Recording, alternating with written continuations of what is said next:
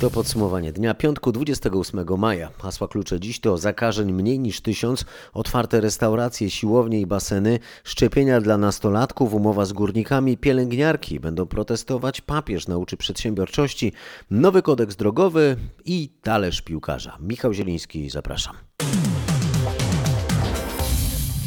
W ostatnich miesiącach tylko raz dobowa liczba potwierdzonych testami zakażeń koronawirusem spadła poniżej tysiąca. Wczoraj w podsumowaniu dnia mówiłem, że liczę na to, że dziś w piątek bilans będzie trzycyfrowy i dziś zanotowano 946 nowych przypadków.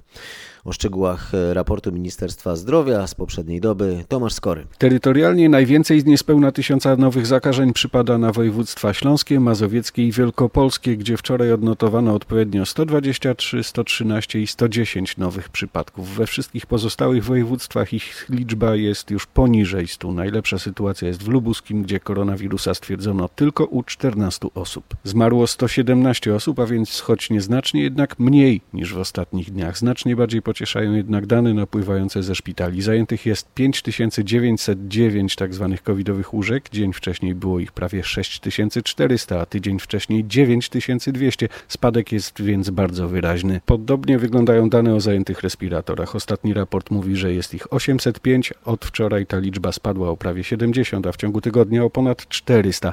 Najnowsze dane kolejny dzień potwierdzają, że sytuacja stopniowo się poprawia.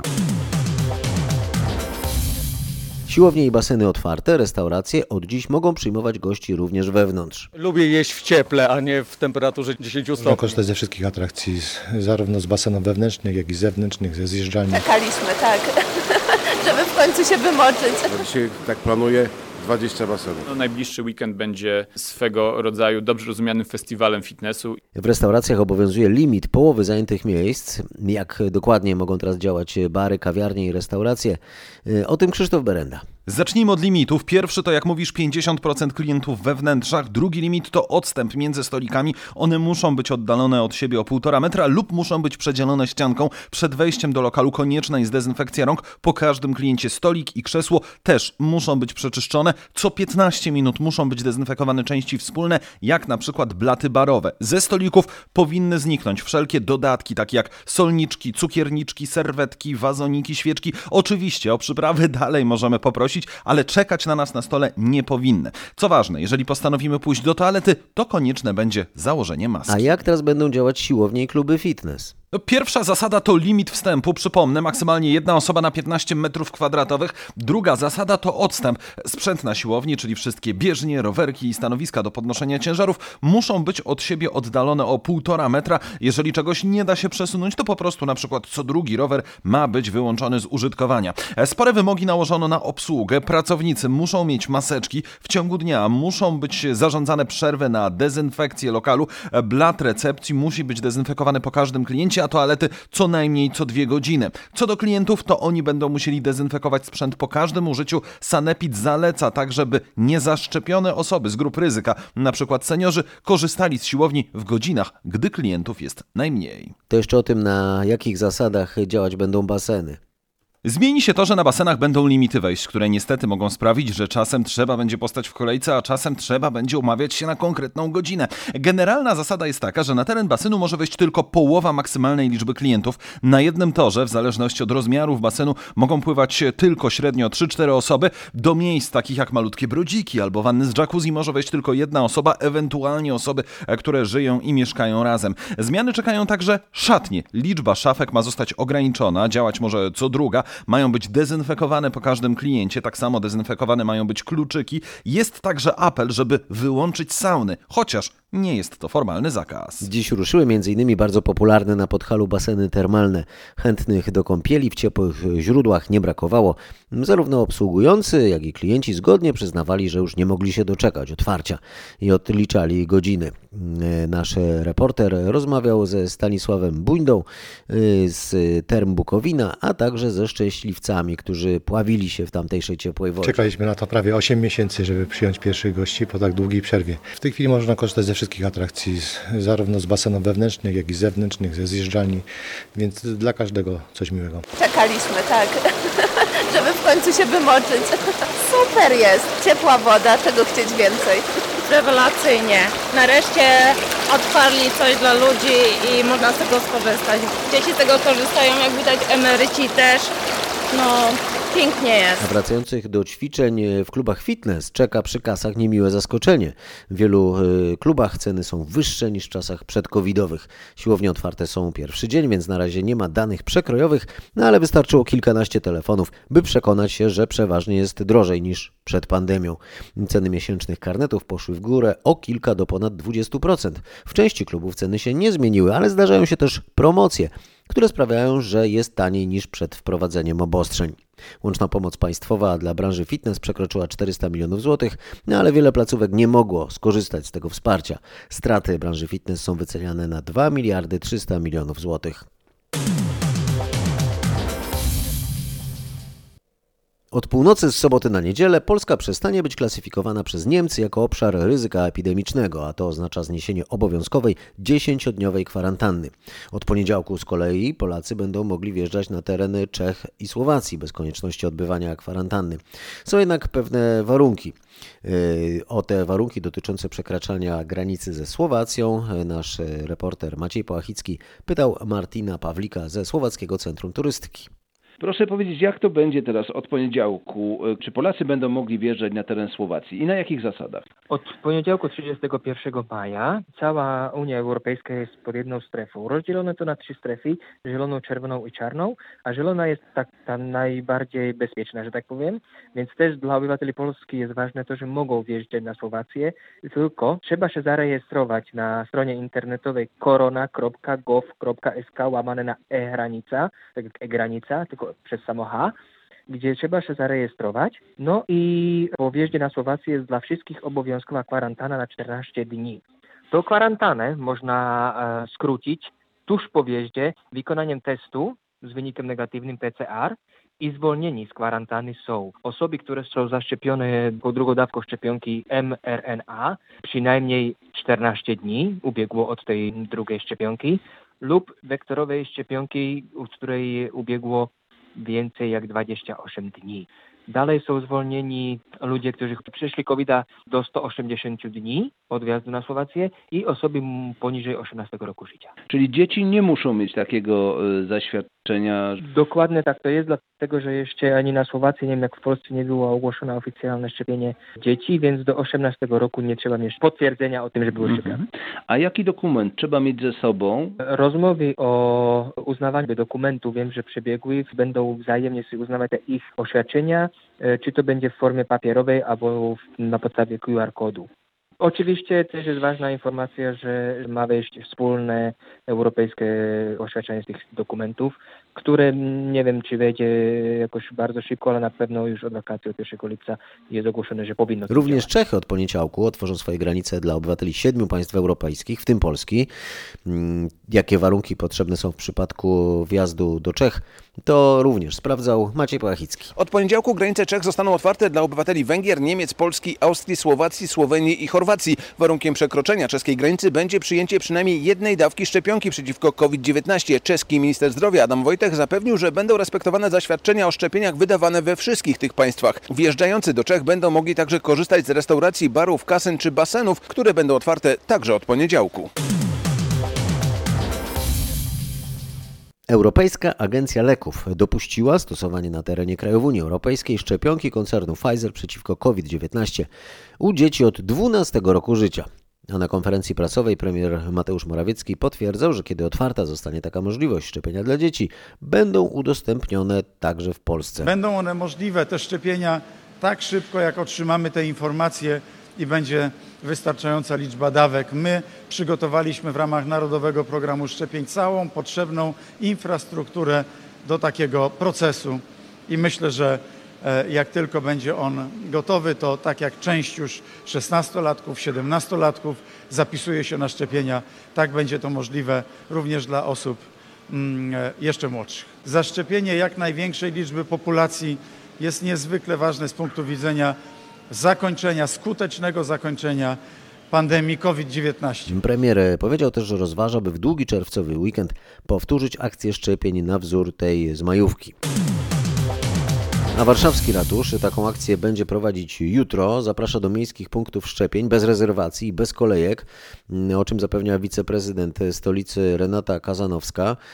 Miasto ma pulę 10 tysięcy dodatkowych dawek preparatu firmy Johnson Johnson. Nasze punkty szczepień są w stanie szczepić tygodniowo 60 tysięcy, tygodniowo. Więc uruchamiamy wszystkie stoiska na te dwa dni. One nie pracowały na pełnych obrotach. Myśmy uruchamiali na Legii na przykład około 15 stoisk, 18. Uruchomimy wszystkie 30 stoisk po prostu. Więc liczymy na to, że będzie to szło bardzo szybko, bardzo sprawnie. Ta kolejka nawet jeżeli się będzie pojawiała, ona będzie bardzo szybko ubywać, bo będziemy wpuszczać naraz po 30 osób co 5 minut dosłownie, więc to będzie szło naprawdę bardzo szybko, bardzo sprawnie. Wiceprezydent Renata Kazanowska dodaje, że łącznie razem z zapisanymi osobami w ten weekend miejskie punkty szczepień mają zaszczepić 21 tysięcy ludzi. A liczba zaszczepionych w całym kraju powoli zbliża się do 20 milionów, 6,5 miliona ludzi jest już w pełni zaszczepionych. Jest umowa społeczna dla górnictwa. Po południu w Katowicach dokument podpisali przedstawiciele rządu i związków zawodowych. Ta umowa zakłada m.in. systematyczną likwidację kopalń do połowy wieku, osłony socjalne dla górników, a także wsparcie transformacji całego regionu. Więcej na ten temat wie Marcin Buczek. To ma być stopniowe likwidowanie branży. Graniczna data to rok 2049. Do tego czasu, zgodnie z harmonogramem, kopalnie mają być na Śląsku systematycznie likwidowane. Górnicy będą za to mogli liczyć na osłony socjalne, np. urlopy czy odprawy w wysokości 120 tysięcy złotych. Umowa zakłada także m.in. nowe inwestycje w całym regionie. Rząd zapowiada, że na lekcjach przedsiębiorczości uczniowie będą się zapoznawać z nauką papieża. Papieskie encykliki poruszają czasem kwestie dotyczące fundamentów ekonomii, zysku, pracy, wartości. Ostatnia encyklika Franciszka, zatytułowana Fratelli Tutti, to wołanie o opanowanie chciwości i wyzysku, powstrzymanie dominacji i kolonizacji, to też krytyka absurdalnych różnic majątkowych i rynków finansowych. Nie wiadomo nic o tym, bo encykliki Franciszka, któremu zarzuca się czasem uleganie pokusie wiary w to, że ludzkość może poskromić egoizm, trafiły na lekcje przedsiębiorczości w Polsce. Według zapowiedzi ministra edukacji i nauki Przemysława Czarnka uczniowie mają się zapoznawać z myślą Jana Pawła II. Papież Polak przestrzegał, że praca jest dla człowieka, a nie człowiek dla pracy, że nie chodzi tylko o zysk, ale też opowiadał się za systemem rynkowym, jak również za ograniczoną rolą państwa. Poświęcone kwestiom ekonomicznym encykliki Jana Pawła II pochodzą z lat 80. ubiegłego wieku. Pielęgniarki rozczarowane po wczorajszym posiedzeniu Sejmowej Komisji Zdrowia, która zajmowała się projektem ustawy o minimalnych wynagrodzeniach w ochronie zdrowia, zapowiadają protesty. Więcej na ten temat opowie Michał Dobrowicz. Sejmowa komisja nie przychyliła się do ich propozycji, aby zwiększyć współczynniki, dzięki którym większe zarobki przysługiwałyby za większe doświadczenie zawodowe, a nie tylko za wyższe wykształcenie pielęgniarek czy położnych. Wobec tego aktualny jest strajk ostrzegawczy, o którym mówimy od wielu dni. Nie zmienia się jego data, to będzie poniedziałek, za nieco ponad tydzień. Wtedy protestować mają pielęgniarki we wszystkich województwach i w każdym z 16 województw ten protest ma wyglądać trochę inaczej, choć są punkty wspólne. Przez dwie godziny ma odbyć się strajk ostrzegawczy w szpitalach w czasie którego pielęgniarki ograniczą swoją pracę, ale zapewniają, że mimo, że to będzie wyglądać jak odejście od łóżek pacjentów, to pacjenci w alarmujących sytuacjach cały czas będą zaopiekowani. Będą też takie oddziały, na których strajku nie będzie, to m.in. pediatria, to będą oddziały intensywnej terapii, intensywnej opieki medycznej, oddziały onkologiczne. Z drugiej strony, w tych szpitalach, w których ze względu na procedury nie ma jeszcze takiego etapu rozwiązywania sporów zbiorowych, który pozwalałby na strajk, czyli etapu mediacji w czasie rozstrzygania sporów zbiorowych, pielęgniarki będą organizować pikiety, innymi przed urzędami tych organów, które są organami prowadzącymi szpitale, urzędami marszałkowskimi albo też urzędami wojewódzkimi. Choćby w Łodzi planowany jest przemarsz ulicą Piotrkowską w małych grupach zgodnie z reżimem sanitarnym. Pielęgniarki jednocześnie zapewniają, że zorganizują to w taki sposób, że w jednym województwie będą ograniczać pracę na te dwie godziny w tym samym czasie, to znaczy na przykład między 8 a 10, między 10 a 12, między 11 a 13, tak żeby była spójność w ramach jednego regionu. Szczegóły mają być ustalane. W przyszłym tygodniu kolejne posiedzenie zaplanowano, no nieprzypadkowo, na pierwszy dzień czerwca, czyli na Dzień Dziecka. Opozycja alarmuje, że rząd próbuje skrócić o połowę maksymalny czas pobierania zasiłku chorobowego. Chodzi o tych, którzy odchodzą z pracy. Teraz jest tak, że jeśli ktoś rozstaje się z miejscem pracy, a pójdzie na zwolnienie, to przysługuje mu zasiłek chorobowy jeszcze przez pół roku i za ten zasiłek płaci ZUS. Rząd chce ten czas skrócić o połowę. Według rządu bowiem wiele osób załatwia sobie L4, gdy odchodzą z pracy, a potem wyciągają przez pół roku pieniądze od państwa. Więc chodzi o to, by wyciągali przez trzy miesiące. Opozycja bije na alarm, bo nie wszystkie zwolnienia lekarskie w takich przypadkach są lewe, bo wiele ludzi naprawdę choruje i kiedy stracą pracę, będą mieć zasiłek tylko przez trzy miesiące. Opozycja zwraca przy tym uwagę, że oszczędności mają nastąpić w czasie, gdy zdarzają się przypadki powikłań po koronawirusie, a liczba cierpiących z powodu leczonej miesiącami depresji których pracodawcy mogą chcieć się pozbyć, wzrosła według danych samego ZUS o kilkadziesiąt tysięcy. Od 1 czerwca na wszystkich uczestników ruchu drogowego czeka rewolucja w przepisach kodeksu drogowego. Nowe uprawnienia, ale też obowiązki będą mieli piesi czy kierowcy. Co się zmieni, o tym Marek Wiosło. Według nowych przepisów to właśnie piesi mają zyskać najwięcej i mają być bardziej chronieni. Polska ma jeden z najwyższych wskaźników ofiar śmiertelnych na drogach w Unii Europejskiej. Nowe przepisy dają nadzieję na zmiany, mówi Jakub Stępak z inicjatywy Pieszy Kraków. Zmiany są oczywiście bardzo dobre i to jest, nadganiamy Zachód w tej kwestii, to znaczy wszędzie w Europie praktycznie funkcjonują podobne przepisy e, i piesi po prostu mają wejść na jezdnię y, czując się bezpiecznie. E, przede wszystkim pojawia się zapis, że pieszy wchodzący na przejście już uzyskuje pierwszeństwo. Do tej pory dopiero wejście na przejście powodowało, że pieszy miał pierwszeństwo. Kierowcy przed przejściem dla pieszych poza zachowaniem szczególnej ostrożności będą musieli ustąpić pieszym wchodzącym na przejście. Ci za to na przejściu będą mieli zakaz używania urządzeń elektronicznych. Zakazane będzie także jeżdżenie na zderzak na autostradach i drogach ekspresowych. Będzie trzeba zachować minimum połowę odległości w metrach w stosunku do aktualnej prędkości. Niemcy chcą oficjalnie przyznać, że na przełomie XIX i XX wieku dopuścili się ludobójstwa na terenie obecnej Namibii. Rekompensata ma mieć wymiar polityczny, ale też finansowy. Według szacunków historyków osadnicy zamordowali na terenie niemieckiej Afryki Północno-Zachodniej ponad 100 tysięcy ludzi.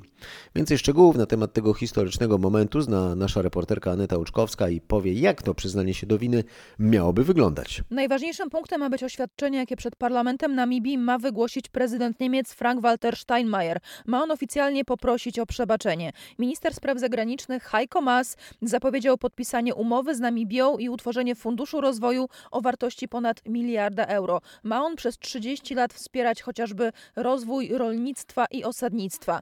Negocjacje w sprawie porozumienia toczyły się 6 lat. Rząd niemiecki twierdzi jednocześnie, że żadne odszkodowania dla Namibii nie wchodzą w grę, a utworzenie funduszu nazywa zobowiązaniem politycznym i moralnym. Na amerykańskich drogach i lotniskach ogromny ruch. Amerykanie ruszają na długi weekend. Na tegoroczny Memorial Day, który przypada w najbliższy poniedziałek, wyjedzie o 60% więcej Amerykanów niż przed rokiem.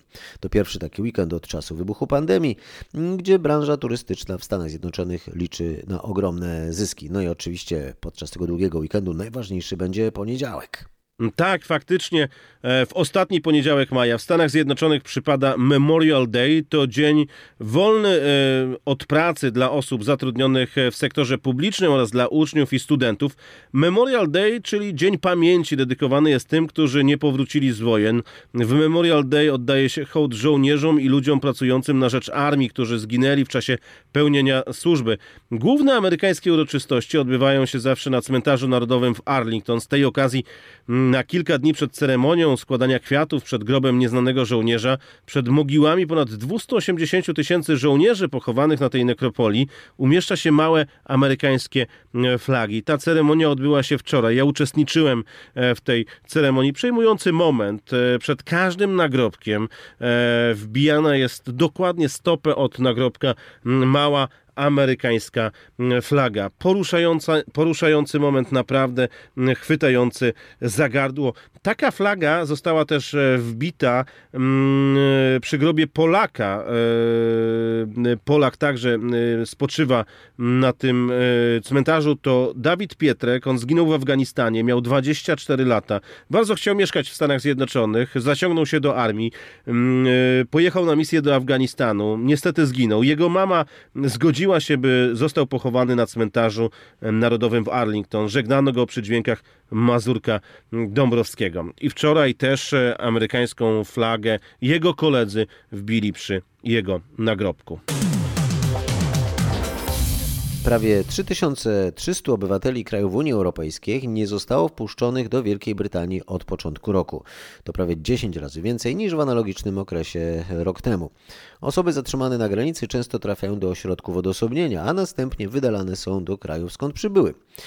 Bogdan Frymorgan opowie z Londynu, dlaczego tak się Nadal dzieje. możemy wjeżdżać na wyspy bez wizy i teoretycznie pozostać tam do 6 miesięcy, ale decyzja o wpuszczeniu nas do Wielkiej Brytanii należy do urzędników imigracyjnych na granicy. Wraz z nastaniem tego roku obywatele Unii Europejskiej utracili automatyczne prawo do podejmowania pracy i osiedlania się na wyspach, więc jeśli wjeżdżają z biletem w jedną stronę, nie mają funduszy na utrzymanie się i deklarują kilkumiesięczny pobyt, mogą narazić się na kłopotliwe pytania. Tak wygląda Brexit w praktyce. Za tym innymi zagłosowali Brytyjczycy, opowiadając się w referendum za opuszczeniem przez Wielką Brytanię Unii Europejskiej. Dziś minęło dokładnie 100 lat od zorganizowania w stolicy Wielkopolski pierwszego targu poznańskiego, czyli wystawy, która zapoczątkowała słynną PWK, powszechną wystawę krajową. Ta z kolei ewoluowała w działające do dziś międzynarodowe targi poznańskie. Dla wielu mieszkańców stolicy Wielkopolski jest oczywiste, że bez targów nie byłoby miasta w obecnym kształcie. Jednym z akcentów jubileuszu jest otwarta dziś na dziedzińcu Urzędu Miasta Poznania wystawa zdjęć i pisemnych wspomnień historię z iglicą w tle. Targi są miejscem mojego dzieciństwa. Tam się wychowałam, bo byłam córką osoby tam pracującej w roli projektantki. Kawał mojego życia. Te, tę ekspozycję trzeba było przygotować. Pomagała pani mamie? Bawiłam się pomiędzy manekinami. Zdarzało mi się jakieś tam peruczki trochę przystrzyc, bo to były czasy siermiężne. A pani się zgodzi z takim zdaniem, że dla wielu poznaniaków bez targów nie byłoby miasta? Byłoby o wiele uboższe, bo przecież ile osób na te targi chodziło, ile się zawarło tam znajomości. No sądzę, że małżeństw również. No i moim zdaniem nieprzypadkowo wypadki poznańskie zaczęły się w przedostatni dzień targów. Wypadki poznańskie, przypomnijmy tym, którzy nie wiedzą, czerwiec 56. Czerwiec 56, tak, bo byli akredytowani korespondenci. Słyszał nasz reporter Mateusz Chłystun od pani Agnieszki, która na wystawie opublikowała wspomnienia swojej mamy przez wiele lat pracującej na targach. Zostajemy jeszcze w Wielkopolsce, bo tam w Opalenicy od poniedziałku trwa zgrupowanie piłkarskiej reprezentacji Polski. Jedni przyjeżdżają, jak Arkadiusz Milik, który wrócił z konsultacji medycznych w Barcelonie, a drudzy wyjeżdżają, jak Piotr Zieliński, który pojechał do żony, by być razem z nią w czasie narodzin ich dziecka. Dostał wolne do środy. A nasz reporter Paweł Pawłowski rozmawiał z szefem kuchni hotelu Remes w Opalenicy Janem Nawrockim. Między innymi o tym, co jedzą piłkarze. Czy jest to duże wyzwanie gotowanie dla piłkarskiej reprezentacji Polski? Powiem w ten sposób. Uważam, że jest to bardzo duże wyzwanie ze względu na różnorodność produktów, które występują. Przede wszystkim wyzwanie logistyczne, z racji tego, że mamy kilka departamentów do obsługi. Jakby w jednym momencie musimy cały czas myśleć do przodu nad kolejnymi dniami, jeśli chodzi o żywienie naszych gości. To jest taka praca od rana do nocy. Całym zespołem, wyjąwszy zespół śniadaniowy, startujemy o godzinie 8, kończymy około 22-23. Czy dieta piłkarzy reprezentacji Polski jest wymagająca pod tym kątem, że jest ona bardzo zróżnicowana. Menu jest bardzo, bardzo różnorodne. Zachodząco też o menu śródziemnomorskie, mamy bardzo duży asortyment produktów, bardzo duży przekrój. Przede wszystkim bardzo dużo świeżych, sezonowych produktów, e, wiele świeżych soków, jest kilka stacji ze świeżymi sokami, e, bardzo rozbudowany bufet zimny, szeroki wybór dań gorących. E, zazwyczaj e, nasza reprezentacja każdego dnia ma inne menu tematyczne, związane z danym krajem bądź z danym regionem. Ja na przykład bardzo lubię szparagi. Mamy maj. Czy piłkarze jedzą teraz szparagi? Jedzą akurat, akurat szparagów jedzą jak najwięcej. Tutaj mamy o tyle szansę e, się wykazać, że pracujemy na produktach, których nie używamy na co dzień. Zazwyczaj standardowe grupy piłkarskie nie mają aż tak rozbudowanych asortymentów, tym bardziej, że tutaj jakby, jakby mamy też bardzo dużo świeżych ryb, owoców morza. Jest to też szansa, żeby chłopacy się wykazali, popracowali jakby na, na produkcie stricte też niekiedy zagranicznym. No to ja zrobiłem się głodny i pójdę na kolację. To już koniec dzisiejszego podsumowania dnia, piątku 28 maja w 24 minuty. Mam nadzieję, udało mi się opowiedzieć przynajmniej część tego, co było ciekawe i ważne wśród wydarzeń ostatniego dnia przed weekendem. Podsumowanie dnia wraca po weekendzie w poniedziałek. Zapraszam już teraz. Dziękuję za uwagę i do usłyszenia.